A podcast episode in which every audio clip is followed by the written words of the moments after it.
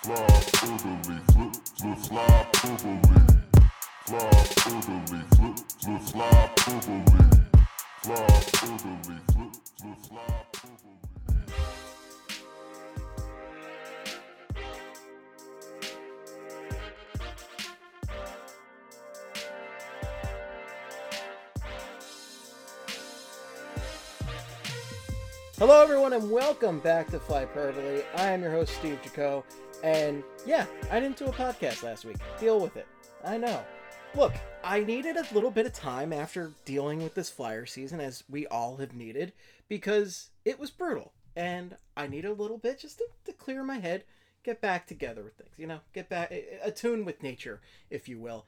But I'm back, and I have a great guest tonight, Charlie O'Connor, joining me tonight. Charlie, how you doing, man? I'm doing significantly better now that the Flyers are no longer playing hockey. I can relate. I it's and it's just it's so bizarre to think about. Think being relieved that hockey is over for for us as Flyers. You know, people who follow the Flyers, people who write about the Flyers. It's just a, a weird feeling.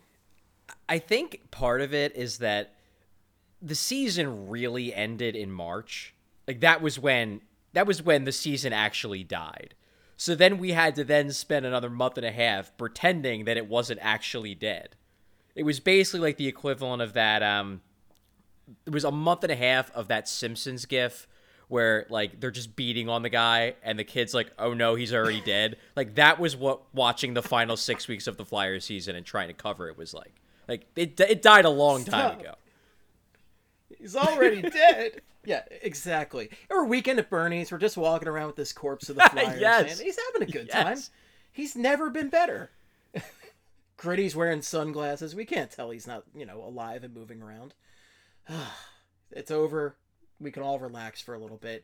But Charlie, I need to know, how do you sleep at night? Why don't you ask the hard questions to the Flyers? Why don't you constantly drag this team, complain about them not being a powerhouse like we mistakenly remember them being as kids? Why how do you do it, Charlie?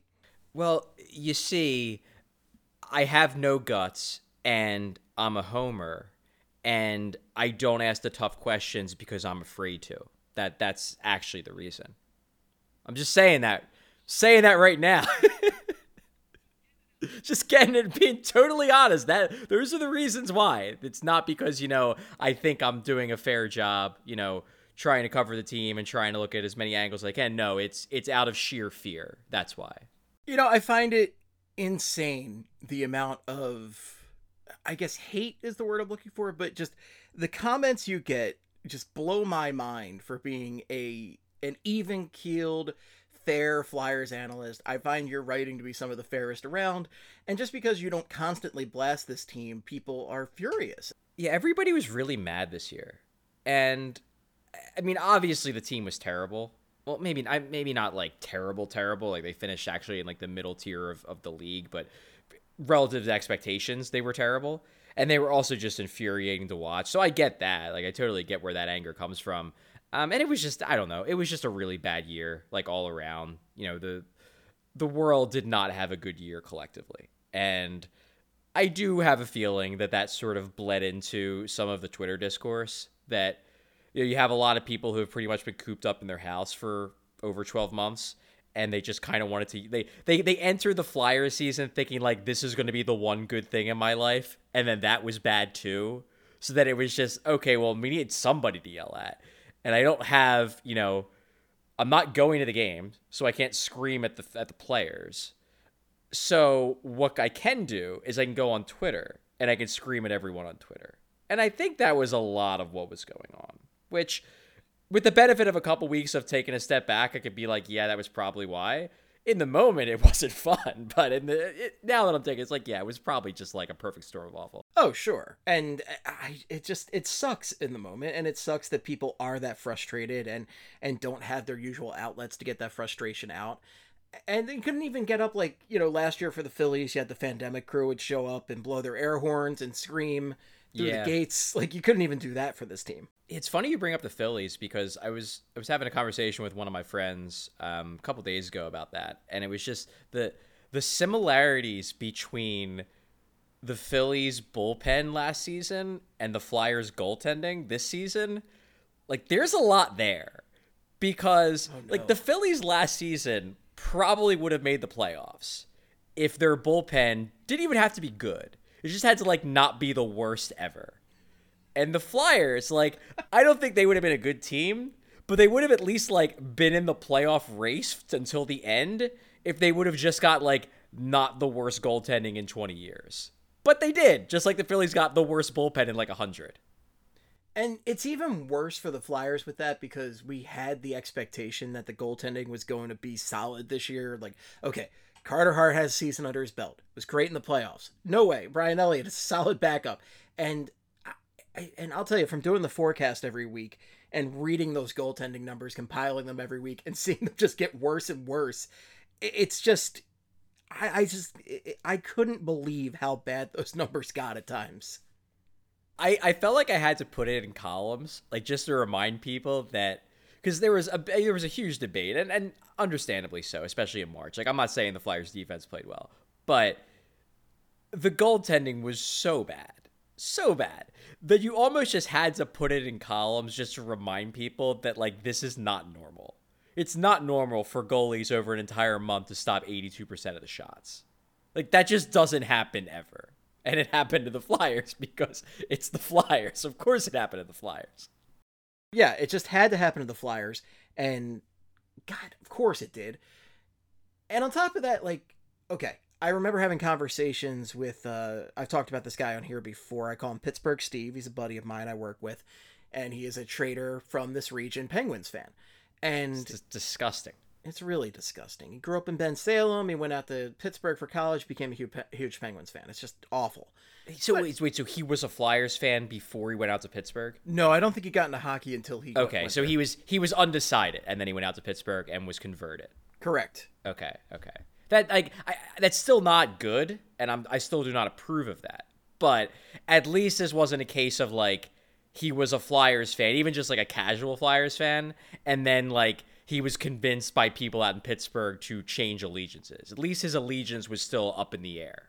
Right, right. And that's at least my understanding of the story. He could be lying to me to just not, you know, seem like as much of a traitor as he actually is. But he my understanding is he wasn't really into hockey. He went out over there for college in like 07, 08 when Crosby was hot shit. Penguins were winning cups and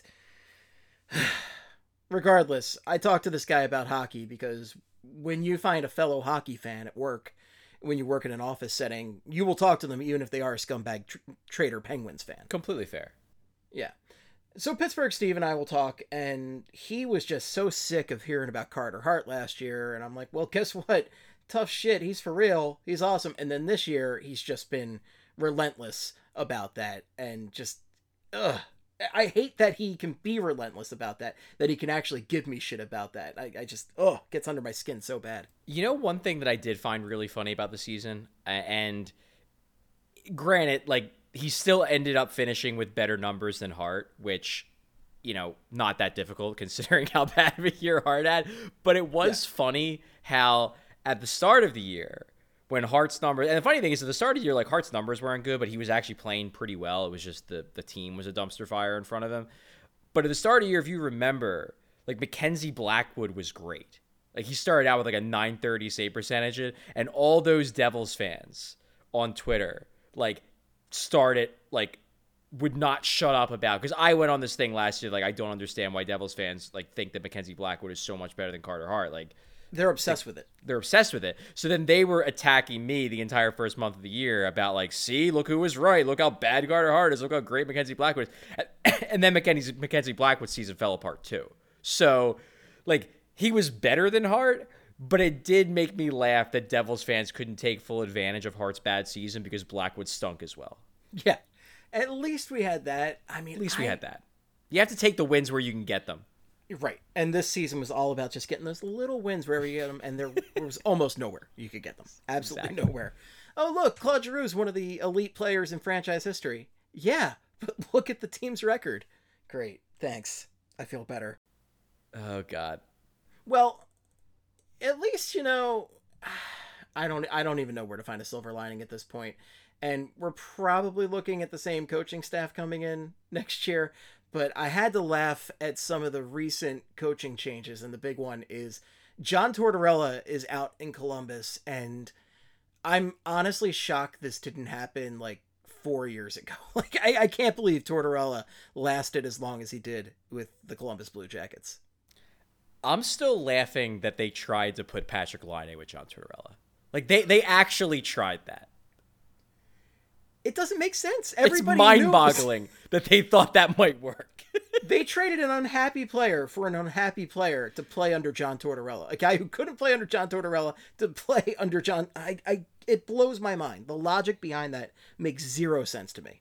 like we've talked about this on uh on our in our Slack channel, BSH Slack, that like there's a lot of people in Flyers land that really, really want Patrick Laine, and they will continue to really, really want Patrick Laine. And I'm not here to say that Patrick Laine is not a good player. Like he is. He's a very good goal scorer. He has a talent that very few players in the NHL today have, which is he's legitimately a great finisher and he can score from distance. And that's a, the reason why it's so like it's so valued is because it's so rare. He's a good player.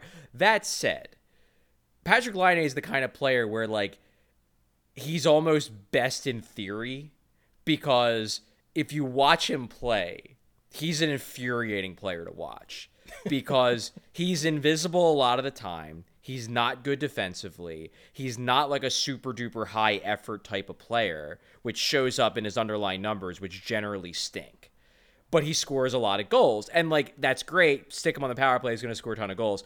But like if the Flyers ever were to get Patrick Laine, the most popular day Patrick Laine would have in Philly would be the day he was acquired. Because after that point, once a lot of the people who wanted him actually saw him play, they would decide they hated him for all the same reasons they decided they hated Jeff Carter, but even more so because Carter's a be- Carter was a better player back then than Laine is now, a better all-around player. Right. But the point I'm, the point I'm making is that like all the reasons why Flyers fans, a lot of Flyers fans, I think would hate Laine if he ended up on the Flyers. It's the exact reason why there was no way that John Tortorella was ever going to get along with Patrick Laine. There was no way. Like it was way. just it, it was it was the worst fit from the minute it happened. And like I understand to a degree why Columbus did it because it's like, well, we got to maximize our return on on on Dubois, and everybody knows he wants out, so we got to you know if we want to get an equally good player, then we got to sh- trade him for another Malcontent who was who was Laine. But like there was no way Laine was ever going to work under Torts. It was just never going to happen. And Not the fact that we got to hell. see it honestly is funny. Oh yeah, and just to watch the stats every night, see the the time on ice just fluctuate wildly from night to night, and I mean, I don't I don't watch much Columbus Blue Jackets hockey, not even when they're in our division, because why would I? But you know, I had uh, Laine on a fantasy hockey team, and I could tell you the results sure as shit were not there. yeah. I don't even know what his end of season numbers look like. But like as I said, he's a great player. Like he does something that very few players in the NHL could do. And usually at the end of the season you look at his numbers and you're like, "Man, I wish that guy was on my team." But aesthetically, he's not exactly the most like, you know, man, I really want that guy on my team type of guy. And Torts is very much a coach that like you have to look like you care. Like oh, you Oh, yeah. really you can't take shifts off. You can't like float around in the defensive zone. You can't just kind of be wandering around look looking at cherry pick. That's just not the coaching style that he's going to, you know, be into from his players and Laine's not going to do that. Like if you if you trade for Patrick Laine, you got to know what you're getting. And I think Columbus knew what they were getting. I think Kekalainen's smart enough to know what Patrick Laine is, but they were really, really like throwing darts if they thought that was going to work. I'm oh, I'm yeah. intrigued now. Like now now the Torts is gone, maybe they'll you know maybe Laine will fit better in Columbus. Maybe they'll trade him anyway. I don't know. Yeah, it's it's an interesting situation. I think he's got a year left on his contract after this, and I mean, looking at Columbus's track record as far as guys re-signing there and wanting to stay there, it, it ain't great. Well, it's also Columbus. I mean, exactly. there's there's definitely an element of you know do i really want to live in columbus? I mean i will never i'll never forget the uh, the richards carter moves. I mean that that still cracks me up. Like they make the trades and mike richards is like well this stinks but i'm going to la sure i'll go. Yeah. and carter holds up in his sea isle home and the entire brain trust of the Columbus Blue Jackets has to fly into Philly and then drive to Sea Isle to basically drag him kicking and screaming out of his shore house, where he was probably getting like bombed out of his mind. Oh, it's still one of my favorite stories. Like five So seconds after that trade, nope, nope, not gonna do it. And he just, I've never seen anybody so dissatisfied with a trade and play so poorly as a result of that as Jeff Carter in Columbus. Like he was just not eat, no effort whatsoever. Trade me for the love of God. yeah, I don't, I don't know if like he, ca- I don't know if he came to camp in Columbus and just had it in his head like I'm just not going to give a shit, or if he was just so miserable that it just bled over into his play. But yeah, like that was never going to work. And the fact that that whole that whole Columbus thing, like not so not only does does that whole thing happen where they have to like drag Jeff Carter out of Sea Isle, then they lose two trades in a calendar year with the same player. Like they they clearly they lost the, the Carter trade with the Flyers because they give up Voracek and the pick that turns into Sean Couturier.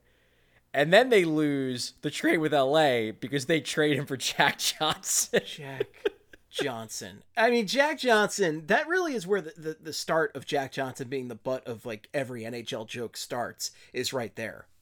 Uh, it's incredible. It's absolutely incredible that Columbus could blow two trades involving the same player in one year. Like they didn't even get, you know, Jack Johnson was for the most part like a negative value asset for them and that was like the centerpiece of the deal. Oh, Columbus. the why are you you? Why are you you? You almost feel bad for them, but not quite. Not quite enough. Do I feel, you know, I, I don't get to the point where I feel enough pity for them because I am a Flyers fan at the end of the day, and I, I don't need any pity for other teams. I do feel bad for their fans to a degree because I think they're a lot more passionate than people give them credit for. I agree. and like that that's a that's a fan base and that's a team that like it could have easily just not worked because they were bad for so long like those fans could have just said screw this we're not going to games like have an 8000 you know 8000 person attendance for 4 years and then move the team but they stuck with them. And I mean, I give the fans credit, like they're you know, because you don't think of Columbus as like a hockey hotbed. You definitely I don't think you think of that as a hotbed for anything. it's completely fair. But but they stuck with the team and then like when they had that that sweep of the the Lightning a couple years ago in the playoffs, you know, the fans were you were really really into it. That place was rocking. So I mean, I have a soft spot for the the Blue Jackets fans. I don't really give a crap about the Blue Jackets team though. no, no. And I'm I'm curious to see how they do without Tortorella because whatever your opinion on Tortorella, he I, I think he did pretty damn well with the tools he was given there. yeah, yeah, I agree with that. But he's also he's a man out of time, right? He is an old school coach in a league where guys like that are increasingly out of fashion. I am really curious to see if he gets another shot somewhere. I can't imagine he won't. Like, it's just because there's always going to be a team that thinks they need the hard ass. Right, because you go with the soft guy, you go with the nice guy, and then the nice guy doesn't work out, so it's like, all right, let's go with the hard ass. You know, Yeah, let- it- it- you rarely find the guy in the middle. Let's bring Torts. And the thing with Torts, too, is like everything I've heard, like, he's obviously a dick when it comes to, you know, playing time and, and calling guys out in the media and being hard on them on the ice and stuff like that. Everything I've heard is that, like, he's not a bad dude, like, in general. Like, he's not Mike Babcock, let me put it that way. Okay, yeah. like he's not like bullying players. Like he generally speaking, you know, guys generally even if they like get annoyed with him, they still respect him and he builds good relationships with, you know, people in the front office and stuff like that. Like I don't get the sense that like Kekalainen was desperate to get rid of John Tortorella because like they were butting heads constantly. Like I don't get the sense he's a bad dude, which I think helps him. It helps him get jobs because obviously he does get results. My thing with Torts is just that like he's incapable I don't know if John Tortorella can really coach a su- a very talented team. Like you hire John Tortorella if you're like, you know, somewhere in like the 16 to 22 range in terms of like where you rank true talent, like where your team ranks true talent, and you want him to turn them into like somewhere between like 8 and 14. And he can do that. Like he can take a like not that great team and make them into a pretty good team. but I don't think you can give him an actually good team and have him turn them into a championship contender. You know what I mean? Because like, Oh, yeah. because his style doesn't like his coaching methods. Like the real talented guys are going to be like, this is bullshit. I just don't care. Like that's why it didn't work in Vancouver because it was like, so you're having him coach the Sedins. Yeah, that ain't working. No. Please turn our garbage into gold is what you're asking Tortorella at the end of the day. And, exactly. you know, he's good at that. Take our team entirely of Chris Van de and have them squeak into the playoffs. Yeah, and if that's what you want him to do, like he'll do it. He's good at that. That's I'm so fascinated to see where he ends up for that reason. To see if a team with high end talent tries to take him on and and see if it all blows up in their face or I mean the big joke here is that he returns to the Rangers. I can't see the Rangers doing that, but I also didn't see the Rangers blowing up their entire team about 2 weeks ago. Yeah, I didn't see that coming either, to be honest. Oh man, what a mess that was. Yeah, and uh, you know, it's a real shame. Really just hating that. Let me tell you. yeah, I really hate to see it. You You truly do. it. Truly. Hate to see it. couldn't happen to a, a nicer team. Eh, The if, the only way it would be better is if it happened to the Penguins, and you know, unfortunately, the Penguins had their front office upheaval, and it, it's so far working out in their favor. But we'll we'll see what happens there. Can, can we talk a little bit about the Penguins for a second? Because I I, want to bring to. this up about about Ron Hextall. Obviously, you know he takes the GM job. I have gained so much more respect for Ron Hextall because of his timing. So like he took that Pittsburgh job like right before the bottom fell out from under the Flyers. And his entire resume of why he should get that job was based on the idea that like he built this future juggernaut in Philadelphia by being patient and getting all these great young players that were going to make this great core that's going to have the Flyers be great for the next 10 years. And like he cashed out at the perfect time. He got that job when the Flyers were still leading the division, and everybody's like, yeah, look at the great job Ron Hextall did. And then immediately after he takes the job, all the Flyers' young players start playing like crap. And Right. suddenly, Ron Hextall doesn't look that smart anymore. but it doesn't matter because he already got the job. All the guys he got, uh, his entire core just fell out in the second half of the season. Right, the timing is incredible, and then he goes out. Is one big acquisition is a noted former Flyer in Jeff Carter, who's playing like I don't know how he reversed the clock on Carter and how he's scoring goals like he is right now is blowing my mind and it's just a perfect recipe for bitter Flyers fans. Yeah, well, I mean, I think I said, I, I don't know if I said this after the Carter trade, but it was just basically just like, I don't think the Penguins are that good of a team, but because this year, this season was basically like, like made in a laboratory to make Flyers fans as miserable as humanly possible, the Penguins are probably going to win the Stanley Cup. Oh yeah, I came out and I remember it was I think a few weeks into the season. I was like, yeah, okay, I think the Penguins are cooked. They're not they're not going to get anywhere near the playoffs at this point. Now, you know, they win the division and I mean, we'll see if they get by the Islanders. That's a pretty chippy series so far Yeah, and yeah. we all know how annoying the New York Islanders can be. They're basically just a, a throwback 90s team that have been dropped into today. You're not wrong. They're pretty like I remember trying I tried to watch game 1 of that series and Pittsburgh would be carrying the puck like up ice and I think to myself, god, I hate this team. And then they'd take a shot or you know lose possession or whatever, and then the Islanders would carry the puck up ice. God, I hate this team too.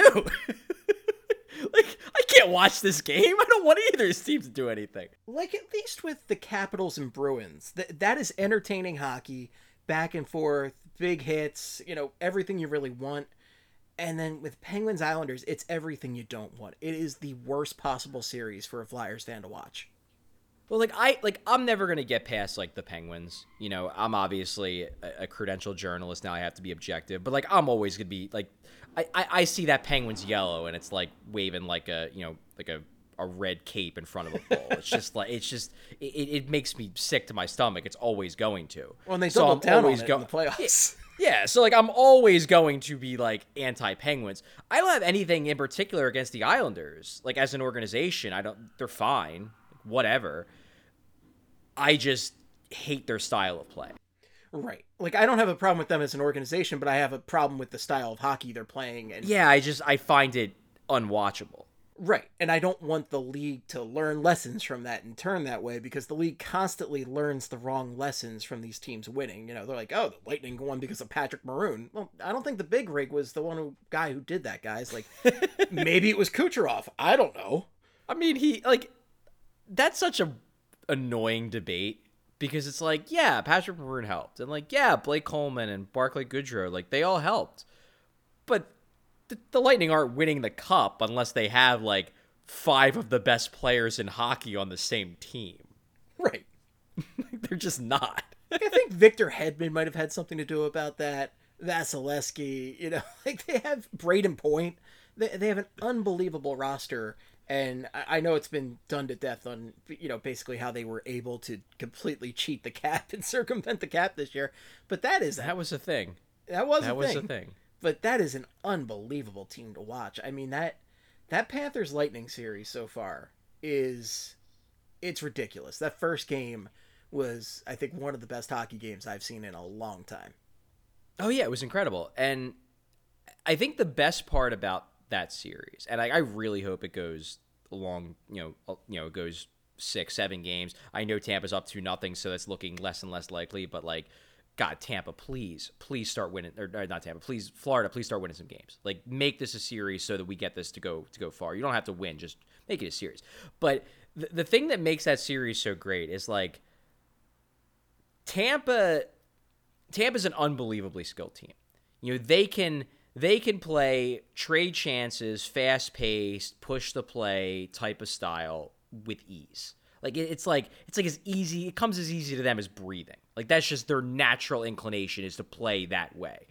Well, the thing is, is that everybody else in the league knows how good they are. So pretty much everybody else in the league will try to slow them down. Like they'll and and that's how you you beat Tampa, or you at least try to, is you try to like slow the game down. You, you turn it into a game along the boards. There's a lot of hits. You know, you're you're you're basically just trying to like neuter their speed a bit, and then hope that your goalie plays well enough that you can outlast them. Right. That's what Columbus was doing to them That's- uh, a couple years Yeah, back. that's And how Columbus year- won. Yeah, that's how Columbus won their series. That's what the Islanders tried to do in, in the you know in the the third round last year. Like that's what teams generally try to do against Tampa. Well, in Florida, they came across the one team that is coached by a guy in Joel Quenneville who is like philosophically opposed to the idea of slowing things down. Like it's like it goes against his very nature. So he's not going to slow it down either. So you finally have a series where Tampa gets to be Tampa at 100% and the other team is just trying to out Tampa Tampa. And it's been awesome. Oh yeah, it's everything you want in hockey. When you try to get people who aren't into hockey into hockey, this is the kind of game you want them to watch. And it's also the kind of game where you really want to see the game evolve to that point, right? Where uh, you know, you've got you certainly have the debate about fighting and violence and big hits in the game versus the speed aspect, but if you are into the speed of hockey and that's really where it seems like the game is headed, this is the kind of series you want to point to and say this is what hockey can be at its best. It is thrilling. Yeah, no, it's been awesome, and I mean, I know Florida is down to uh, is down 2-0 in the series, but I mean, I think they've played quite well. You know, they've even even if they like get swept, I think they've they've opened a lot of people's eyes that maybe kind of looked at them like, oh, like the Panthers, they're not good. Like they look pretty damn good. Oh, they look great. And I mean, Barkov is obviously like an amazing player, even Yeah. though he constantly gets called underrated, which if you're called underrated by literally everybody, you're not underrated. Yeah, he's not underrated anymore. But the guy who might be is Huberdeau. Yeah, Huberdeau might be underrated. Like he's actually really freaking good, and very few people seem to talk about him as being really good. Like I, I put in my um my award ballot today, um, you know, for for the awards, and I think I had Huberdeau as the second um like second team left wing all star. Um behind who did I have first? Um, it was somebody obvious. Oh, it was Marchand. I had Marchand first team, and then I had Huberdeau second team. And like the more I just like dove into the numbers, it's like no, he's actually like he might be this year at least the second best left wing in hockey. And I don't think anybody thinks of him as being that good, but he is really, really, really good.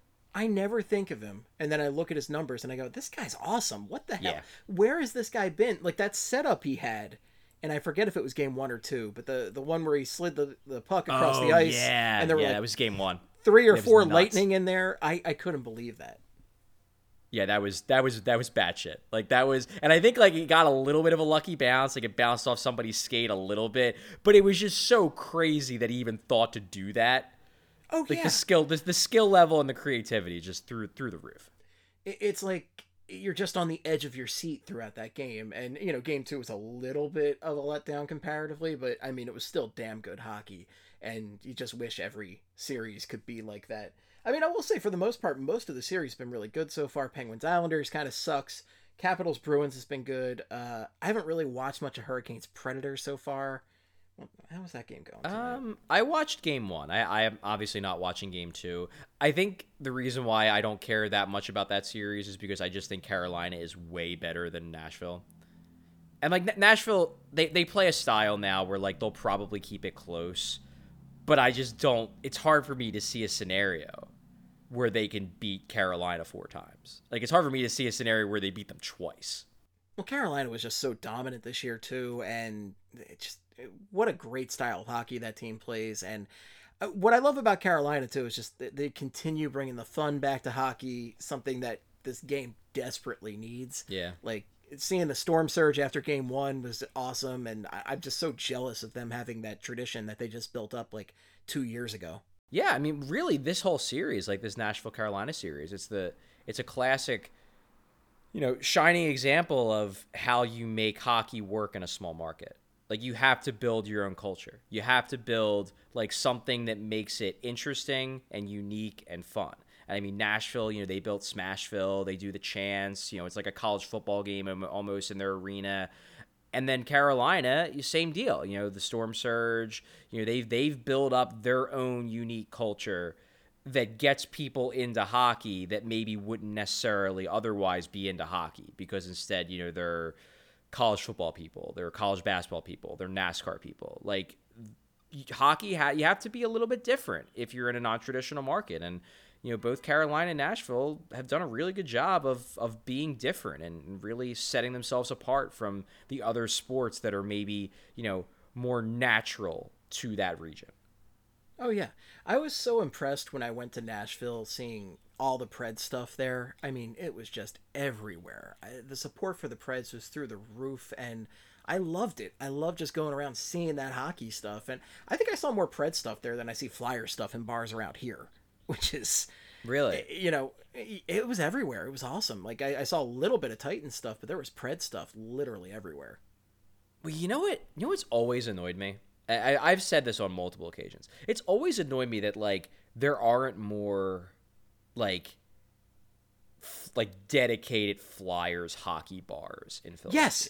Okay, I'm There- not there alone on this. more. I'm Yeah. right there with you, and it drives me insane. Yeah, like I mean, I understand like why there are soccer bars because like obviously soccer it, has a different type of fan base. There's fewer fans. There, you know, it's a lot of like people who are into like Premier League teams. So there's you know like Liverpool bars and Tottenham bars and Man U bars and whatever. Like I get that. You're also But- waking up at like eight, nine in the morning to go drink Yeah. beers, you know. Exactly. Like, you know, bars kind of shift that to, you know, appeal to a clientele and make money. But because there's no like dedicated ho- and I'm talking like when I say a hockey bar, I'm talking like, you know, decked out in flyers shit. But not only that, like you have tons of TVs and there's all the hockey games on. You know, it's a it's a hockey bar. You go to that bar if you want to watch hockey. And there are so few of them. Like I was talking with people a few days ago, like, you know, we should go to a bar and catch the game. You know, try to find like maybe like an outdoor place that has, you know, has TVs and whatnot. And you end up thinking to yourself, like, well, what bars aren't going to be showing the NBA games? Right. And like there should be bars where you should just be like, no, this is a bar where if we go there, they are prioritizing hockey. And there are enough hockey fans in the Philadelphia area, in the city of Philadelphia for that matter, that like would gravitate to a bar like that. They absolutely would. And that you would build loyalty from those people. And if there's anything you friggin' know about Flyers fans and hockey fans in general, is they're goddamn loyal. Oh, they're Like goddamn that's gonna loyal. ca- that's gonna carry over to like going to a bar, hundred percent. Oh yeah, and they can throw back some beers, my friend, and I, I think we all know Yes, they that can. too. So you will make some money off that.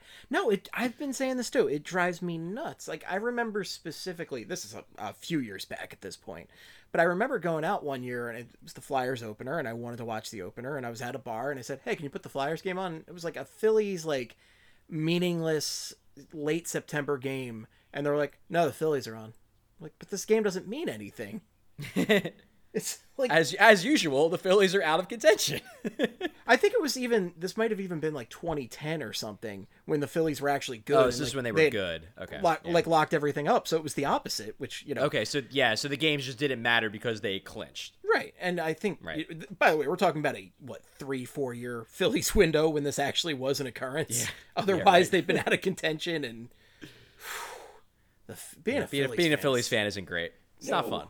No, it's not fun. It's it, it's been fun for like again that like five year period, and it ended in the most heartbreaking, devastating way possible, and we've all been scarred ever since.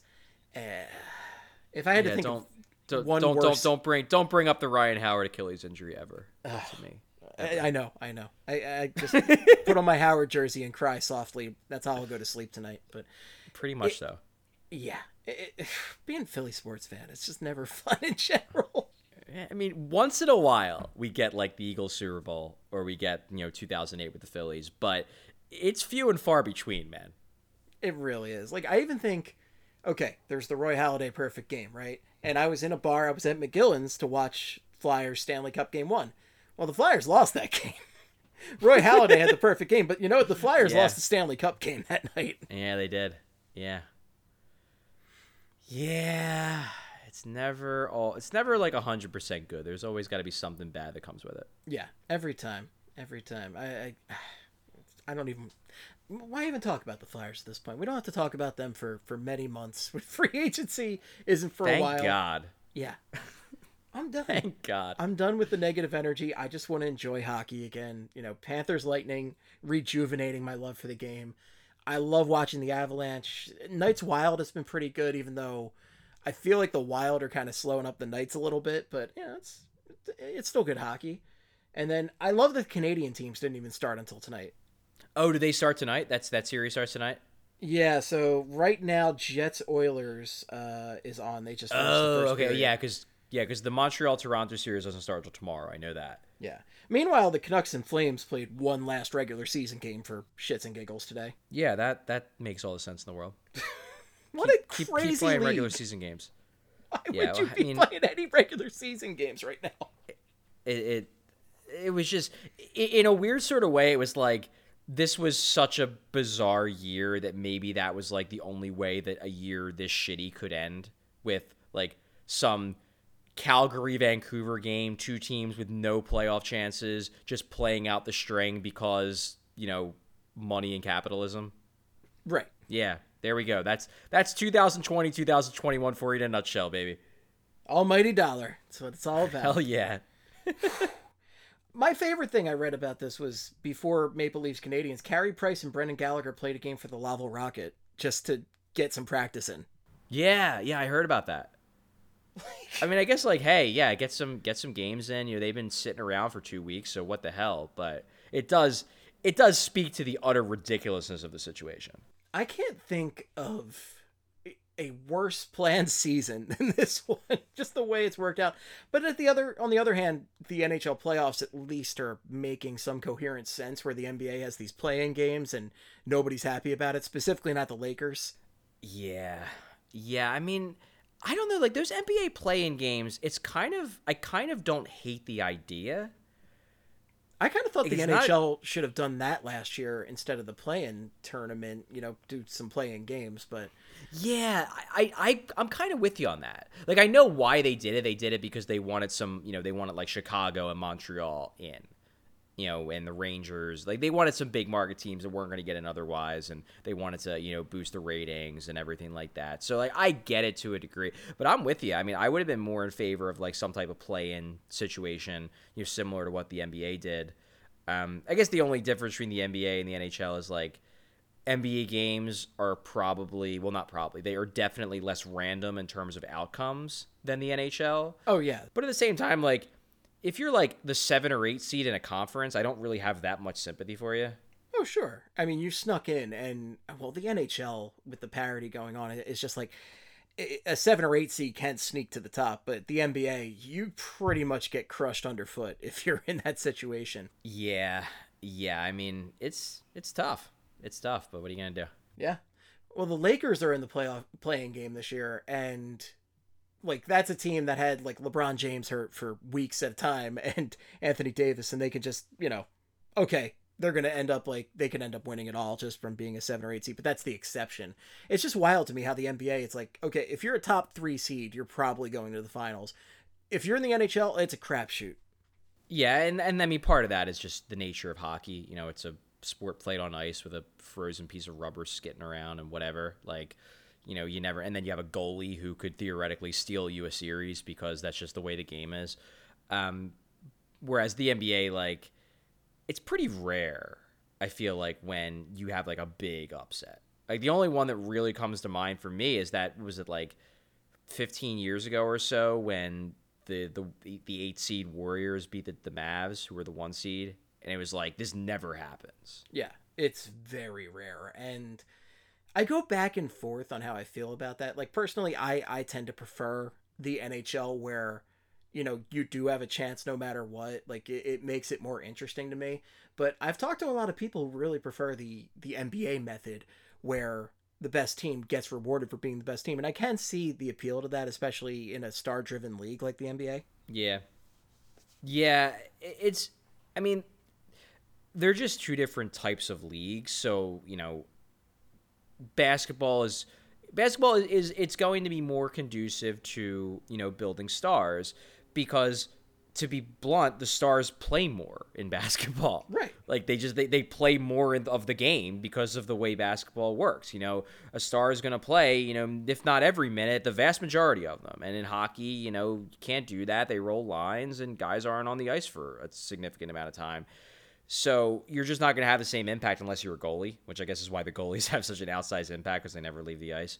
Um, and then yeah, there's just an element of like the way that the NBA works, you know, generally speaking, every year you know there's like four or five teams that have a shot and everybody else is just sort of playing for you know. And then sometimes like a team like will come out you know like phoenix this year. You know, i don't think people expected them to be this good. And now it's like yeah maybe they could win it all. And i don't think that was a belief going into the season but for the most part you know you kind of know going in who's the legit contenders and who are the also rans whereas in the nhl i mean you know that like Tampa's going to be really good. And you know, like Toronto is probably going to be good because they're in a crap division. But there's a lot of, you know, the Colorado's going to be real good. But there's a lot of teams where it's like, yeah, you know, Florida, where'd they come from? Yeah. The Flyers were really good last year, or at least they looked like they might be. And now this year they're really bad. Like, there's a lot of up and downs. A lot of up and downs. It's very hard to tell. And I, I think that can make things frustrating for people to kind of, you know, when you're looking around the different teams in Philadelphia and in general in sports, you know, you're seeing a quick turnaround for teams in the NBA, you're seeing a quick turnaround for teams in other sports, whereas the NHL, it's it's such a team building process. You have so many parts you have to put in there and get right ultimately to make a competitor, to make a champion. It's it's very complicated. Yeah, yeah, it's tough. There's yeah, there's you know that's another thing. Like the NBA, the rosters are smaller, so you know it's not like you if you have six or seven really good players. I mean, yeah, there's still the importance of a bench, but it's not the same deal as it is in hockey, where like you know Connor McDavid's the best player in hockey, and no one thinks Edmonton is a good enough team right. to like McDavid win a championship. And Draisaitl, who are yeah. two of two phenomenal players. I would say two of the top five players in the league. You could argue. Oh yeah, yeah, I mean, well, McDavid's number one, and where you where you put Draisaitl, like is at least top ten. He certainly has a case for top five. Right, but they're not even thought of as a, a possible contender this year. Not even in the same breath as most of the other teams. They have two of yeah. the best players. Yeah, yeah, it's just a different, you know, it's a different type of game. And you're right, the rosters are constructed differently, and there's, you know, depth matters more. Obviously, having stars still matters. You know, look at Colorado; they have some amazing players, and they also have depth. And now they're, you know, the runaway favorite to win it all, at least in my mind. But yeah, you can't just do it with a couple of stars. Whereas, like, if there was an NBA team that had two players of the quality, and I'm sure there are two players of the quality of McDavid and and Draisaitl, I mean, they're immediately one of the top five teams in in basketball. Really, you know, regardless of the rest of the roster, as long as it's not god freaking awful. Right. And, and I'm not saying that to like shit on the NBA. It's just the way the the way the game works and the way the league is set up and you know the nature of basketball. No, I think it's an interesting discussion because you know it- it's been great seeing the Sixers have the success they have had this year and in recent years, but specifically this year because they finished as a one seed and they're uh, you know the expectations are sky high going in the playoffs. But the thing about their you know tanking process, the infamous trust the process, and Yeah. everything is you do that because the odds of you getting you know a significant game changing player by doing that are way higher. Uh, I think the one team I can really think of where that happened and it worked out great for them in the NHL is the Penguins. The Penguins, Yeah. and that was mostly because they didn't have any money and they didn't want to pay anybody, and it worked out. You know, Kansas City Penguins was this close to happening, but they got Crosby, they got Malkin, they got Fleury, they got Letang, all in the course of just a few years, and yeah, that's enough of a core to to get you to that point. But that's a rare exception, I would say. Like the Oilers did it for years, and they finally lucked out with McDavid, but so many other guys they just completely whiffed on. Yeah, they. I mean, they certainly had their fair share of of early round picks that that didn't work out for them. One thing that I always think back to um, about the Penguins, and this is like just one of those like fascinating thought experiments. Like as good as they as good as they they were, you know, and they're still quite good. They still could certainly win the cup this year. But like I'm thinking back to like the early years of, of Crosby and Malkin when they were like in their early to mid twenties. You know, and they and you, you mentioned Letang, he was a second round pick, but obviously Fleury was first overall. The one guy who's like in there who was quite good for them, you know, before before they traded him was Jordan Staal because he was a second overall pick, and he you know he he was useful. You know, he was a darn good player for them, did his job, you know, good defensively, made them real strong down the middle. I wonder how good those teams would have been if they would have taken Toews instead of Jordan Ooh, Staal. that's it. Like ima- um, imagine that because he was third overall. He was taken right after Jordan Staal. And like, look, like Jordan Staal's a darn good hockey player. oh yeah, Toews is a Hall of Famer. Sure. Like imagine them being able to roll Crosby, Malkin, Toews, one, two, three. Would have been nuts. that would have been annoying as shit. would have been insane, and they could have done it. They, he was he was right there. it was bad enough with Staal having to see that guy all the time, and he was the third center. It it was awful. Ugh. God, just what a you know. I I know it's all torture, but that period of time with young Crosby, Malkin, Staal, and you had these like up and coming flyers that were you know. It was such a classic like Rocky story where it was this scrappy guy, you know, bunch of scrappy guys, but not quite a star. And yeah, yeah. just always came up short against those Penguins teams. It was it was horrible. I think that's actually why I keep going back to the fact that 2012 is the last like universally beloved Flyers team here, but that team lost in the second round of the goddamn New Jersey Devils, and Yeah. they didn't do any better than any recent teams, particularly, you know. But they're beloved because they beat those Penguins who drove us nuts for years. And it was just such an insane series. You know, it's a series that everyone, not just Flyers fans, but like you, you could you could go to any any city in the NHL and talk about that series, and like as long as the the person was a fan of the team for you know or fan of hockey for more than ten years, they're gonna remember that series. It was an insane series, and the Flyers won it. So of course the, that that team's still going to be thought of fondly, and especially because then after that the floor fell out from under the Flyers, and every team since has been underwhelming and mediocre pretty much, with maybe the exception of the 2019-2020 team. But like, you know, distance makes the heart grow fonder, and like that that 2012 team just seems so far away from where we are right now. So It was just that cathartic getting over the hump, even though the hump, you know, kind of fell out right afterwards. But Yeah. for for five minutes, it felt good. and it always feels good to beat the Penguins because it's the Penguins. It is. It's just if you're not a fan of the Penguins, they are just such a hateable team. It, just as far as you know, hockey fandom goes, because I mean, Sidney Crosby, Malkin, come on, how can you not hate those guys if you're not a Penguins fan. I think I think it's for a lot of Flyers fans too. Like you know, I, I actually I don't know I don't know where Flyers fans are at at this point with Crosby.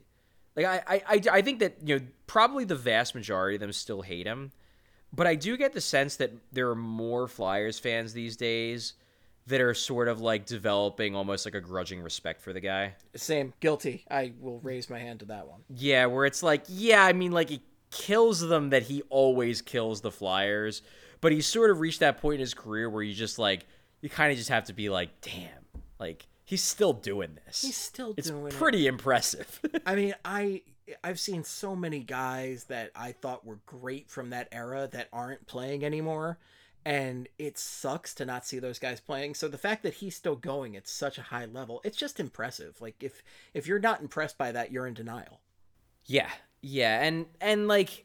Does he still do some like annoying shit from time to time? Yeah, he does. But he's not the same whiner that he legitimately was in his early days. Like he's just not. Right. It's not close. It was really bad in the early days, and Yeah, I, you don't really notice it for the most part. What annoys me most about him now is just every time the Flyers play the Penguins, he conjures a goal up out of nowhere. Just Yeah. I don't yeah. know what kind of voodoo magic he puts on it, but he conjures it up out of nowhere, and it's so frustrating. But again, you have to respect it.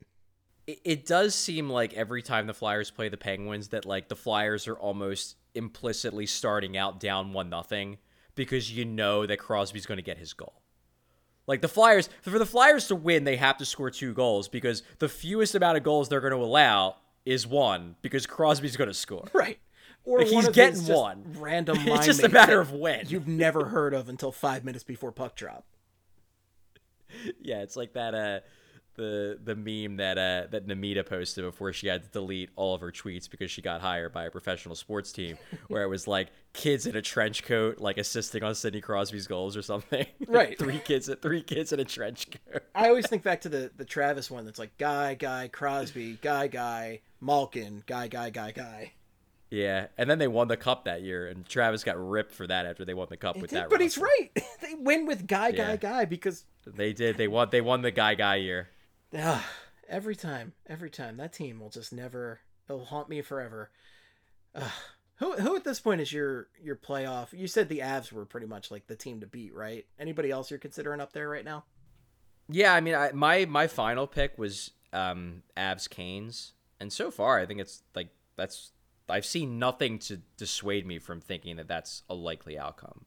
Maybe you know maybe if Toronto comes out and looks really really good, I'll start wondering like eh, maybe they could they could beat one of those two teams. But I I, think the Avs are so good. Like the Avs, they're so good.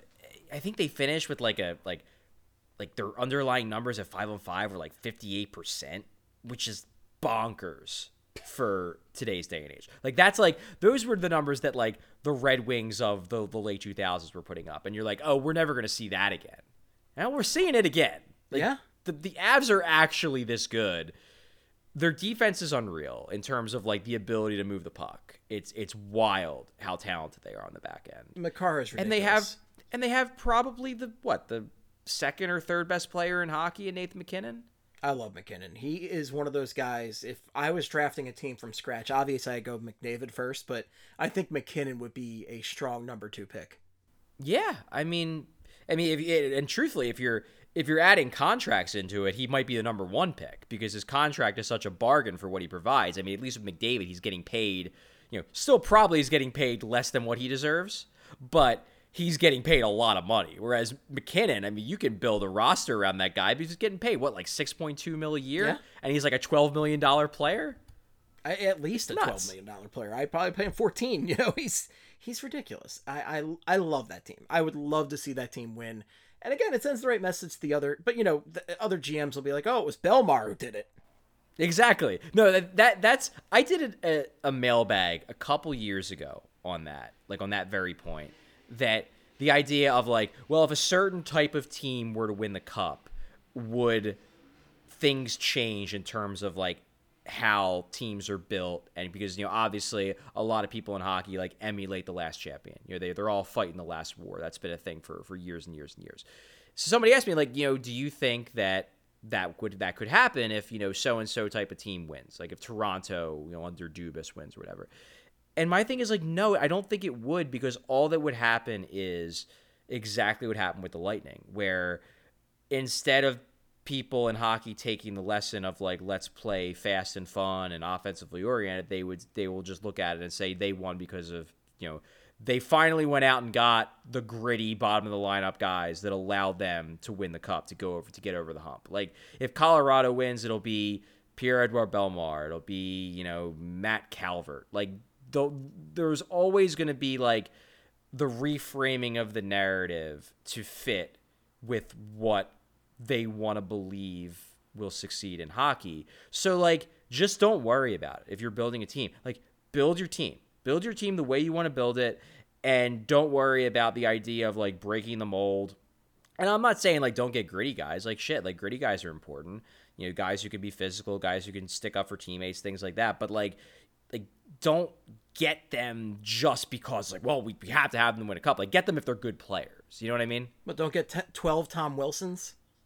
Well, I mean, if there were 12 Tom Wilsons, that would be a pretty wild team to watch. But if there I aren't, don't think I want. I, I'm actually I, I go back and forth on if I'd want to see that team because that just sounds. I mean, part the part the reason why Tom Wilson is able to be Tom Wilson is because there are no other Tom Wilsons. Right. Like he can, if if if every team had a Tom Wilson, and I'm not saying like every team had a heavyweight, but if like every team had a couple guys who were like huge and physical and could skate and score, like Tom Wilson probably wouldn't go around bullying everybody. And that's not even just like saying like a, you know, like a deterrent thing. It's just that Wilson can do whatever he wants because the game has self has, justifiably selected out guys like Tom Wilson because they can't play hockey. And Tom Wilson is one of the few who can play hockey really well and still do all that other stuff. yeah, just makes me miss Wayne Simmonds at the end of the day.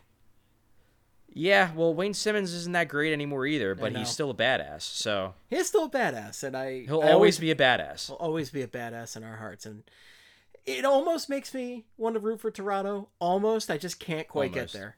Yeah, I mean, I I go back and forth with Toronto because like I actually like their team. I just hate their fans. I love the way I the hate their fans so much. they have so many exciting players, just fun hockey players to watch. Like, I mean, Matthews has been killing it as far as you know putting up goals this year. Mitch Marner's a fantastic player. They have so many great talented players, and they have Wayne Simmonds, who's one of my favorite Flyers of all time. And I just that fan base is so insufferable. I, I can't bring myself to be happy for Toronto fans. I just can't. I can't do it. They're the worst. Worst. I, you know, it's I think my worst rankings. It's like Penguins fans, and then maybe, maybe Bruins fans, and then Maple Leafs fans, right there. yeah, I mean, like, I think, but with Bruins fans, I think I'm lumping in all of Boston together. yeah, the yeah, like the thing with Bruins fans, like I know some cool Bruins fans. It's just that like there, I think it's part the, the problem with Bruins fans is that, like there are just a lot of really bad people who are Boston sports fans. So obviously, like there's going to be a lot of bad Bruins fans because they're just like not good humans. Right. Penguins fans are annoying, but they're annoying especially because like we're around the Flyers. So we get like a lot of their annoyingness because of the rivalry. I think Maple Leafs fans are probably objectively worse than Penguins fans. Well, they haven't even won anything to back it up. That's part of the problem. Right. I mean, look, and I'm an Eagles fan. Maple Leafs fans are Eagles fans. They are. Like they're just Eagles fans in hockey form. they are. They're insane. They're obsessed with talk radio. They like go off the deep end every other day. Every loss is the worst thing in the world. They're incredibly self-loathing, but also insufferable. Like they're Eagles fans. God, I'm so mad. There's another football game this year. They added a game onto the season because that's just one more There's week. 17 games, right? Yeah, Yeah, and more more suffering. one more week that we have to hear just incessant complaints about the Eagles just the entire week. Oh my god. I Eagle season just doesn't end in Philadelphia. It's that simple. Oh no, it, it's a 12 month thing. No, Eagle season like if you want to it could be you know June, not even June because then they're That's the funny thing. I'm thinking like what's a time of year where like Eagles wouldn't be the top conversation on sports radio, but there is no time of the year. Because if you think about it like okay, the season is from September to December. Then there's the playoffs. So if the Eagles are in the playoffs, they're driving the discussion. If they're not in the playoffs, they're still driving the discussion because everybody's complaining that they're not in the playoffs Yep. while they watch the playoffs. Then maybe like March is the only time where it's kind of a dead zone, but then everybody's obsessed with the draft and free agency. Then you get past the draft, and then it's like OTAs and mini camps and training camp. It's literally a 20 a, a 24/7 12 month a year thing is the Eagles dominating the discourse in Philadelphia. And it's the same way in Toronto, Oh yeah. except with the Leafs. I mean, we got we had one championship in I don't know since the '60s, and we were the biggest overconfident assholes about it. It was just just completely insufferable. I remember I went to Chicago. I'm like, well, I got, got to wear my Birds hat everywhere. Got to wear it everywhere. Got to rub it in. Yes. Yeah, you got to you got to make sure you're representing, right? Oh, every chance I got, every chance I got, I had but one year of glory, and then it all came crashing down into these just past couple years of just, uh, again, absolute misery. You, it wasn't even that long ago that that team won a Super Bowl, but it feels like forever. Yeah, I you know, I, I I'm willing to cut the Eagles more slack now because they gave me that Super Bowl. It was very like I still get mad, but I'm not nearly as mad as I was before they won it. Right. You know, because it's like okay, uh, you gave me that. You gave me the parade. You gave me an incredible Super Bowl.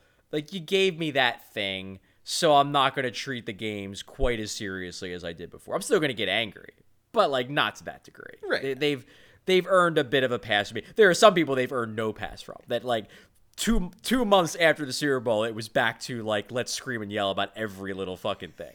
Everybody's an idiot. It's the worst franchise in history. They just won a Super Bowl, guy. I don't care. They're bums. Set, fire them all right now. It just no breaks at all. This is a just insane town, and I love it, but I also hate it. That's Philly. I mean, the, we we were born into it, and it'll we'll never leave. That's how it goes. Yep, that's how it goes.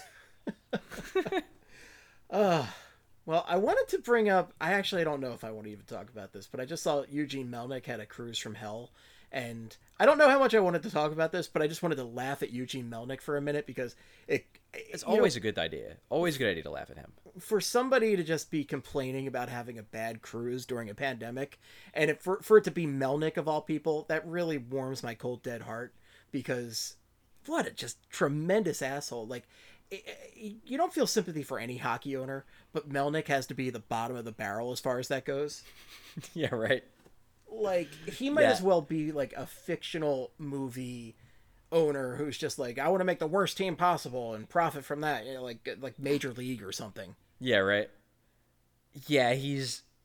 I mean, like the stuff he's pulled in Ottawa. I remember, I remember a couple years ago when we did. Um, we were doing a show, a BSH show, in a hotel room in Las Vegas. I believe it was before the expansion draft, and we were all like three or four beers deep. So like not like bomb, but like definitely buzzed to drunk. Yeah, it's Vegas. And um, and we started yeah and we started talking you know recording this we started talking about like i think we just decided like, let's go through all the teams and just like say something about the teams whether it's good or bad and we got to ottawa and my suggestion was the only way you're going to be able to fix ottawa is contract the team like kill the team take the team away from eugene melnyk and then the next year give ottawa an expansion team called the senators and just have them restart with a new owner i still kind of hold to that oh yeah. like just give give them new ownership because Melnyk is a mess. And the funny thing is, like now Ottawa actually has some good young talent, but I'm still waiting for them to, to screw it up because like I can't trust a team with Eugene Melnyk as the owner. I just can't. Well, when you have an owner who, as soon as it comes time to pay a guy serious money, is like, nah, I'm done. Send him out. Like, you can't take that. That's that not part of my job description. Paying people? you kidding me? Paying people. What do you think this is? Am I an employer? Well, you are an owner. Yes, you are kind of an employer. Uh, I, I don't do that. Get it. Get him out of here. Come on. Trade him for nothing. he's just he's so bad at public public relations too like so bad at it, it it's it's possible like it, it's I, I will I will grant Eugene Melnyk this. It's possible that Eugene Melnyk is just your run of the mill like annoying rich rich asshole. Like he might not be actually worse than most of the other rich assholes that run teams in the NHL. It's just that he's so good at saying the wrong thing at the wrong time. and doing the wrong thing at the wrong time that like it makes it seem like he's even worse than he is. Like that's possible. That doesn't absolve him because like there's an element of like you have you can't have your entire fan base mutiny on you like the Senators fan base has. But like I tend to like automatically not think positively of rich people and Melnyk is just really bad at hiding it. Oh yeah, like I think immediately. I just have a, a disdain for the ultra rich like that, and Yeah, yeah. Did- I just I, I distrust that they actually have any sense of perspective whatsoever. right, exactly. So when I saw the headline that he had a bad time on a super yacht, I just I had to enjoy that for a minute. Oh yeah, yeah. I mean, no one is going to have any sympathy for a rich guy on a super yacht. On a super None yacht Not at all. who le- None who at all. fled Canada because he was too you know too sad about being locked up during the pandemic like every other normal person, and he had a bad time on his cruise. So I hope it was just miserable. I hope he had the worst time possible. What an awful person. Oh yeah, so like here here's a quote from this story um, about the cruise. And I'm gonna read this because I when I read the story the first time, I wasn't sure if the quote was about the captain or if it was about Melnyk. I know which one you're talking about, so the and quote, it's so the quote is he was an odorous, ill-tempered man who was curt and dismissive with the guests and outright angry and abusive to the crew. And I had to like read back because I'm like, wait, is that about Melnyk or the captain? I think it was about the captain. But it could have gone either way. It could have been about Melnyk too. And he did not want to re-sign Erik. Karlsson no matter what. Oh man. Yeah, I mean this is funny. It's a funny story. And like look, I'm not saying like I want people to be unhappy, but if you're that rich and if you're able to get on a super yacht in a pandemic, you can stand to be unhappy a little bit. Listen, I haven't left Southeast Pennsylvania in like a year, so I, I have no sympathy. Pretty much though. And like this is something where if you're gonna and I understand like if you file a lawsuit it becomes public record, but like man, you really, really might want to have found a way to keep this under wraps. That you're suing someone for a bad cruise in the middle of a pandemic. This is what I'm talking about with like he's so bad at public public relations. Like you have to know that you're going to get killed for this in the media. And you know the Canadian media is going to find that because hockey is life Yeah, up of there. course. I mean, of course they're going to find it. Of course they will. And it's not going to make you look good. Like maybe this is one of those times where like, yeah, maybe the the captain and the crew and whatever treated Eugene Melnyk and his girlfriend like shit. Maybe they're 100% in the right and they were treated really poorly. Maybe that's true. But sometimes if you're a rich person like maybe just take the L. Be like, well, that stinks. We had a bad cruise, and don't like make it into a public thing Let's just call because it a day. people aren't going to respond to it well. Let's just call it a day. As you said, take the L and just you know eat the money. It happens. Shit, and people have shitty trips all the time, and don't sue people over their shitty trips. exactly. I mean, of course, like rich people are going to think to do it, but as I said, at some point, especially if you're the owner of an NHL team, like if, if he was just like the run of the mill rich guy who had a you know a bad time on a cruise, he could get away with doing a lawsuit because like the only people that are going to pay attention to that are other rich people who probably would empathize with him. Sure. But when you're in the public eye because you own a sports team Especially hmm? an NHL team in Canada. and you're already hated by like everyone because of your reputation. Like, is this the Coyotes, the Blue Jackets, some franchise nobody really cares that much about? You could probably, you know, skirt away with this, no problem. But Melnyk, who's hated, as you said, the owner of the Senators in Canada, yeah, uh, that's gonna get found out. Oh yeah, oh yeah, and I mean clearly he just wanted to express his anger about this cruise more than he cared about people making fun of him for being a rich guy angry about how he was treated on a cruise in the middle of the pandemic. Perhaps, you know, a, a poor survey result or something like that. Maybe a comment card. Yeah, he needs to hire like a much much better public relations person. This is a guy who just should never speak in public again. Like he should just hire a mouthpiece to go out there and say everything for him. Yeah. I mean, and, and I hate to bring this back to the Flyers, but like this is one of the reasons why like and and I get like don't get me wrong like I get the criticisms of the Flyers ownership. I I totally understand it, and a lot of those criticisms in my mind are driven by the fact that like no, like Comcast is not as good of an owner, not even close to as good of an owner as Ed Snider in terms of everything, in terms of building culture, in terms of you know being good to former players, in terms of caring about the fans. Like, and and they're not going to be. They're a fucking corporation. Like that's just who they are. But there are so many owners that are so much worse than than Comcast Spectacor. So much worse. That that's why it's kind of hard for me like having that perspective being like, look, like yeah, things are worse than they used to be 100%, you're absolutely right, but like you're holding ownership to an unbelievably high standard because Ed Snider was that good and like a lot of a lot of cities and a lot of fan bases would love to have like owners like Comcast Spectacor who just don't actively screw things up. Yo, oh, yeah. I, I actually almost respect how they're willing to just kind of stand aside and like let the hockey people do their hockey thing.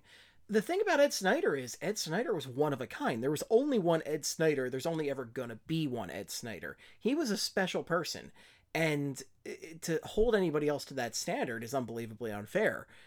There's only ever going to be one Ed Snider, and he was he was a guy who lived and breathed Orange and Black. Like he, the Flyers were his life. Yeah, and like it sucks that it's not like that anymore, and it's probably never going to be like that again, and it stinks, and it's worth mourning, absolutely. But then I look at like Eugene Melnyk doing this, and I look at what that whatever the hell is going on in Vancouver, and it's like wow, like you know, compared to those guys, I'm kind of glad the Flyers have Comcast. Yeah, I mean, even looking across town at the Eagles right now, there were so many reports about you know Jeffrey Lurie and Howie Roseman and that whole mess going on right up there. Like it's nice that Lurie cares so much about his franchise, but then you know reports were starting to veer into the Jerry Jones territory of control, and eh, you know it's less than ideal. Yeah, yeah. I, I guess my point is just that like that's another one of the reasons why I don't like go on. This is this goes back to what we were talking about earlier about the idea of like why don't I ask the tough questions? Like I don't think the Flyers ownership is as good as it used to be and as, as engaged as it used to be, but I also look at other teams around the league and I'm like, it could be a lot worse. Yeah, yeah, absolutely. And uh, not saying like not saying that it's acceptable. Like obviously everybody should demand excellence from every part of an organization that they're rooting for. But like, yeah, I read these kind of stories with Gene Melnyk and it's like, whew, yeah, yeah. That's a shit show. It's a complete shit show, and I'm glad we don't have that. I I know it's not the same guys, and I know that's frustrating for people, especially the people who grew up with Ed Snider demanding excellence from the Flyers constantly. But it's just, I, you know, it's it's it's a frustrating issue to talk about ultimately, and I'm glad that Dave Scott isn't out there trying to be Ed Snider because he can't be Ed Snider. Oh yeah, no, he would he would never be able to pull that off. If he if he tried to like manufacture the like righteous anger that Ed would would give off like twice a year in interviews, he would sound like a fool because it would be so forced. It just wouldn't it wouldn't work. The man who basically forced everybody to call they didn't force him to call him Mr. Snider, but you know, he was Mr. Snider to everybody for a reason. Yeah. No, he was a legend. He was an absolute legend. I mean, apparently he was a great dude. Like I, I unfortunately never really had the opportunity to interact with him beyond like a couple times in a scrum, because like you know by the time I was regularly getting credentialed, you know he was already sick. Um, you know he kind of he went back to I think, I think he was in California was where he was like getting treatments and yeah. he had his like estate where you know he was more or less just like slowly getting sicker and sicker. Sadly. Um, so I didn't really get to interact with, but all the writers that I've talked to that interact with him regularly, like they swear by him that he was just this you know great dude who you know was was always honest, you know, no filter. You know, it was it was fun to report on Ed Snider because he you know say anything you want about the guy, he was never to bullshit you, and the fans definitely got that impression as well that like Ed was never to bullshit you. Yeah, yeah, I, I think a lot of people miss that, but I don't think Ed Snider could even exist in today's environment. You know, like I don't even know how a guy like that comes around anymore. Like he definitely was a product of his time at the right time. It just it all worked out perfectly for, you know, the era of Ed Snider. Yeah. Yeah, I mean obviously like obviously you can't, you know, go out and just spend, spend, spend to the limit, you know, like you could back in the in the Snider era because of the salary cap. But I mean, there are still like legitimately really good owners. Um, you know, in the NHL. They're just different. They're not like Ed Snider type owners, but they're really good owners. Like I think um, one guy who I mean I don't honestly don't know that much about because obviously I don't cover the team, but I've been told that like Jeffrey Vinik, who owns Tampa, is like an incredible owner.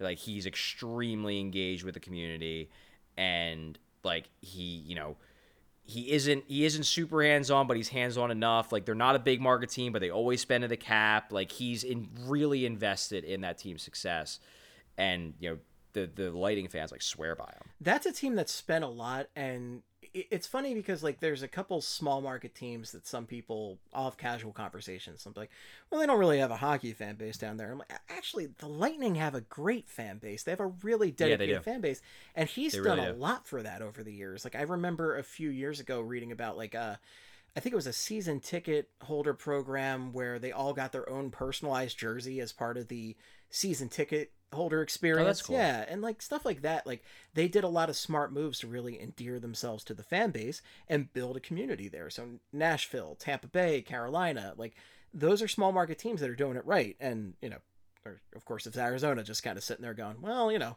we're still here. Yeah, yeah. There's Arizona. I mean, I don't know what the heck's going to happen to that franchise. It seems like they're in perpetual rumors to be moved, and the NHL doesn't want to move them because that that Phoenix Glendale market is so gigantic. They don't want to leave there. And I guess you're seeing like some of the, you know, you're seeing some of the long term rewards of having a team there, you know, by Auston Matthews. Like I don't know if Auston Matthews even plays hockey if there's not a team in, you know, in Phoenix. Yeah. But it's just hard because it just hasn't worked there. Like I don't know if I, I don't know if I've said this on um on BSH, but like I've covered a couple games in uh in Arizona, and I actually really like going out there. Um, I've been there I think twice now, um, to road trips to uh you know to the Coyotes arena, and it's so it's really interesting the setup over there.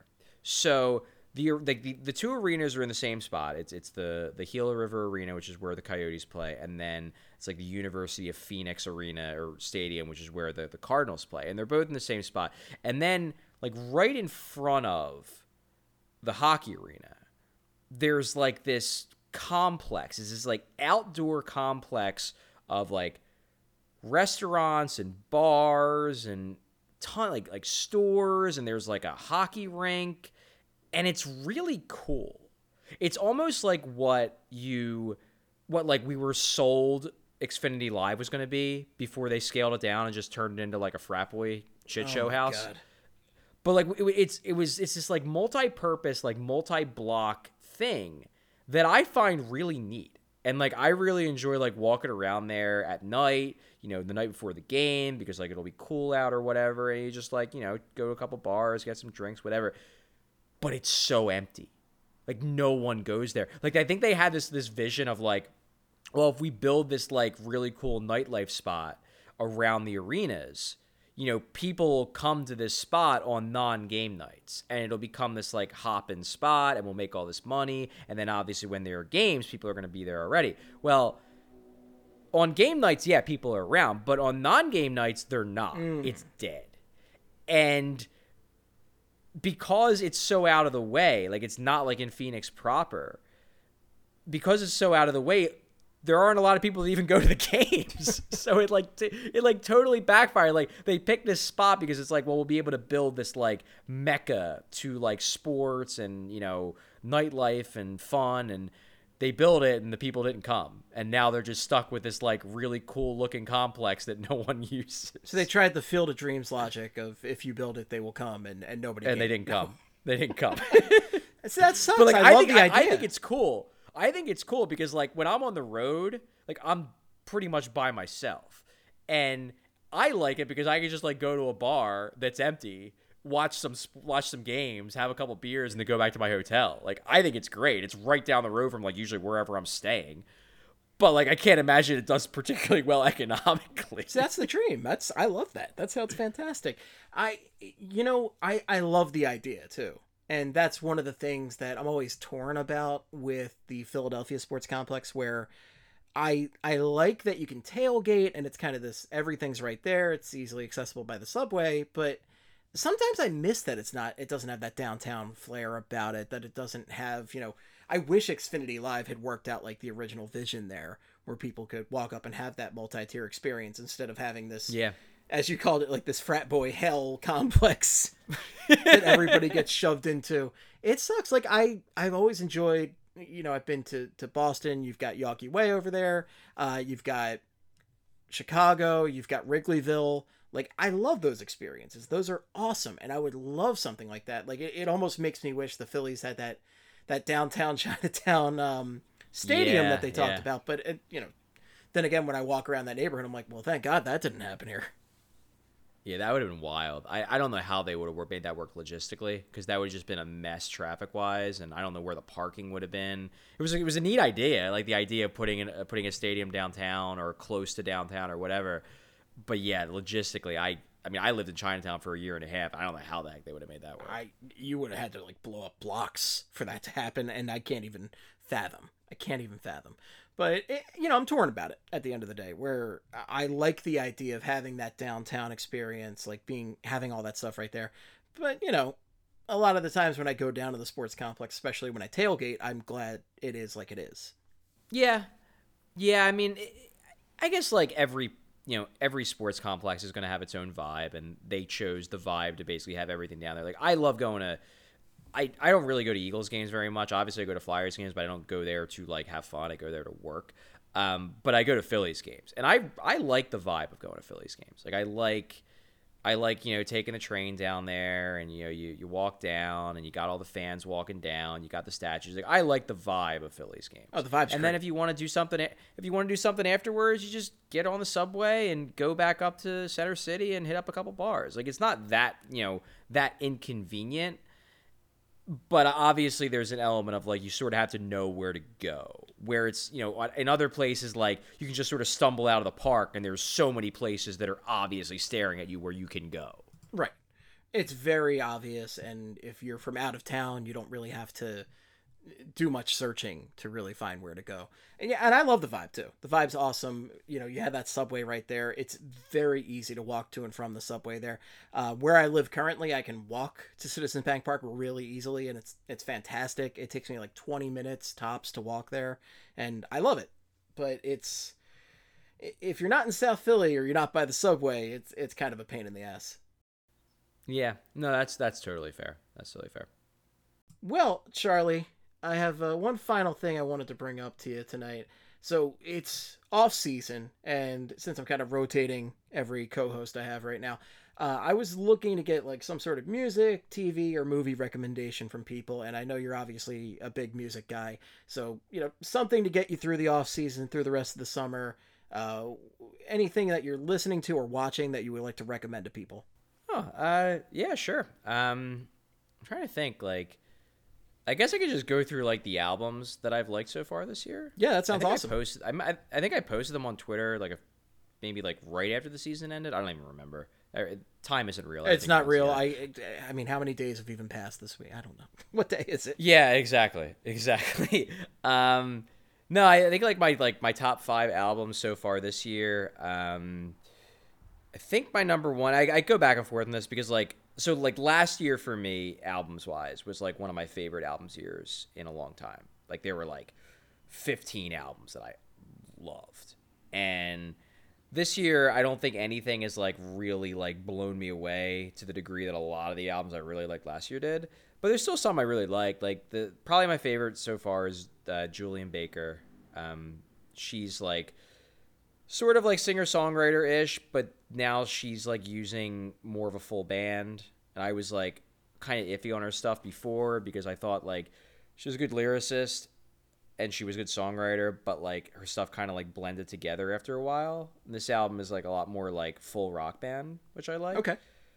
The only thing about it is like why I hesitate to call it my like number one album is that I like I fully acknowledge that I tend to like sad music. this album is even sad for me. Oh boy. And like because of that, I can't listen to it all the time. Because there are points where it's like, nah, I'm in too good of a mood. I don't want I, I don't want to go that Oh. I, I know that feeling. that- I definitely Yeah. have certain bands that I'll listen to where I'll put it on and I go, why did why am I crying? What's going? I was in such a good mood five minutes ago. Yeah, like the whole album is about like her like her struggles with like alcoholism that like she still really hasn't fully beat and just like like the feeling of like you know you ruin everything you touch and it's like there's a lot of times i don't really feel like diving into those feelings. You don't want to access that part of your brain. It's not healthy, especially in the past year. exactly. Um but it's really good. Like it's a great album and i'm sure i'll like rank it up high. Um then there's another album uh by a band called the antlers um called green to gold which i really liked. And that's an album that like that's a happy album which i feel like is why i've turned to it a lot. Um but what's cool about that album is that um so they are notoriously a depressing band. Like they so like they released an album um i think it was in like 2009 called hospice and it's a concept album basically about like a hospice worker taking care of like a terminally ill patient. And like it's an incredible record it's it's like it's like a schindler's list record though Oh it's like God. I, I can't listen to it like that often. It's like objectively speaking, it's fucking brilliant, but man, it's it's hard. It's hard to hear. And then the album they released after that called Burst Apart is also really good, also quite dark. Not quite as dark as Hospice, but quite dark. So like you kind of have in your head that these guys are just like, okay, they only do really really sad shit. So you're waiting just And this al- crushed going into this, and Yeah, like you just, I just assumed, but then I started reading reviews of it, and it's like no, like he kind of like the main guy who writes the writes their albums. Um, he sort of just like went off the grid for like four years with his partner, and just like went into the woods and like kind of like got less sad. Oh. and then wrote an out and then wrote an album about it, and it's quite positive and like very like you know like foresty and you know like sunny and it's good. And I'm surprised like I don't know, there's to get like a little music nerdy. please, by I almost means. feel I almost feel like it almost like it, the album almost carries more emotional weight coming from someone who has written the types of albums he's written before because it's almost like you know like you got through the shit and you came out okay and because of that like it's almost easier to like connect with like the positivity which from some people might sound like a little trite but like you're never going to doubt this guy's sincerity if you've ever heard hospice you know what i mean? Oh yeah. so it's like so it's like okay like this guy if this guy's if this guy's in a good mood like everybody can be in a good mood because i listening to his old shit i don't think there was any way he was ever going to be able to write an album like this one. Happiness is possible. exactly That's the message we all need that- this year. I mean, exactly exactly the sun's shining Um, again. Depressed bands are happy. All right, good. Yeah. Yeah, it's like the perfect 2021 album heading into the summer of like, yeah, you know, maybe things aren't so bad. Um, and then the other album I've listened to a lot over the last couple weeks is um, the new Manchester Orchestra album. Um, and they've they they were like an emo band again, you know, in like the mid 2000s. They've been around for a while. And they released an album, I think in like 2008, 2009, called uh, "Mean Everything to Nothing," which I loved. I, I still think it's one of the better albums of that era. And then I didn't really like much of what they did afterwards, and I kind of lost them. Um, there were a few songs off the album before this that I liked, which sort of like got me back in. And then I saw them live in late 2019 because they were playing "Mean Everything to Nothing," the album in its entirety. And I was like, okay, like I'll go see that because that's the one album of theirs I really like. Um, and then this new album got good reviews, and like my first listen, I was like, it's okay. There's maybe like three or four songs I really enjoy, and then a lot of throwaways, and I just kind of kept coming back to it, and I really enjoy it. Like it's very, it's very alternative rock. Um, Well, that's up my it's alley. not so, so. I'll, try, I'll probably yeah, like out. it's. Yeah, like it's not so much emo as much as it's just like very polished alternative rock and like kind of epic, and it works. And the more I listen to it, because like the first time I went through, I'm like, this is a little overproduced, it's a little slick for me. And then the more I listen to, it, I'm like, no, you know, it, it works for what they were going for. So I've been listening probably over the last two weeks. That's the album I've listened to the most because it's like I'm. It's the more I listen to it, the more I like it, and I just kind of want to keep listening to it to see if I keep liking it even more and more. Um, you know, the more I like pick out like what the what the lyrics actually are, you know, what the points they're trying to make and stuff. But those are probably the three albums this year that have came out in 2021 that I've that I've liked the most, that have that have hit me the hardest. That's awesome. Thank you for suggestions. And I, I love those kind of albums where you keep listening to it and discovering something new about it, something else that you really admire or like about it. Like that that's the best kind of album to me. Yeah, yeah, and you know, I, I feel like with those kind of albums, and I I found this that those kind of albums like you you sort of l- like latch on to one song, and it's like I love this song, and I keep coming back to that song, and then because I keep coming back to that song. I'm like I'm already on the album. I might as well like listen to the next few songs again. You know, the songs after that in the track list. And then you're like, "Nah, you know, these songs are pretty good too." And then suddenly you find that you actually like the whole album. And that's absolutely what happened with with this album where it was like a couple songs hooked me and then slowly but surely they had me keep coming back to the whole thing and now I'm getting into the whole thing. Nice. All right. Well, that's. I mean, that's awesome. I'm definitely going to check that out, especially the third one you mentioned because uh, I, you know, alternative rock is right up my alley, and I think epic's one of those buzzwords that, that really like hits the right spot for me. Yeah, I mean they definitely go for like the big finishes and you the the big crescendos and stuff. So yeah, if that's up your alley, you might like it. I I was surprised at how much I've grown to enjoy this album because I wasn't expecting it to be anything more than like maybe drop a couple songs on a playlist and be done with it. All right. Well, great music suggestions from Charlie, and uh, we'll be, you know, as I talk to people throughout the off season, I'll be getting uh, different types of media suggestions from them, and you know me, I'll end up talking about like movie and TV and all sorts of whatever I'm up to when I feel like it, guys. That's that's just what I do. But uh, thanks so much for listening, and uh, probably be doing more of uh, an every other week format during the off season, just to recharge the batteries. Go a lot during the regular season, just got to recharge the batteries a little bit and hit it strong next season. But I'll still be here, still be here, just maybe not as regularly as in the past. But if you have any feedback, best place is on Twitter. Charlie, I'm sure everybody and their mother are already following you, but where can people find you on Twitter if they don't already? Uh, yeah, I'm at uh, Charlie O underscore con. Um, that is my Twitter handle, and obviously I write for the Athletic. Yes, Charlie writes for the Athletic, and he is a damn good writer for the Athletic. I would say the the main reason I am subscribed, but I'll throw uh, some shout outs the Eagles way too, because the Eagles coverage is uh, pretty damn good on the Athletic too. It is quite good. I would have to agree with you. You can find me at Fly Purpley or at Estebomb, but uh, if it's hockey, make it Fly Purpley. Follow BSH Radio, follow Broad Street Hockey, and you can listen to Charlie, of course, on BSH Radio and, you know, many, many good podcasts, but it'll primarily be Fly, per- Fly Purpley and BSH Radio in the off season. So be sure to check out all of our great podcast offerings. And that's all we got. Thanks so much for listening, gang. And until next time, as always, in the words of the great Gene Hart, good night and good hockey. Oh, wow.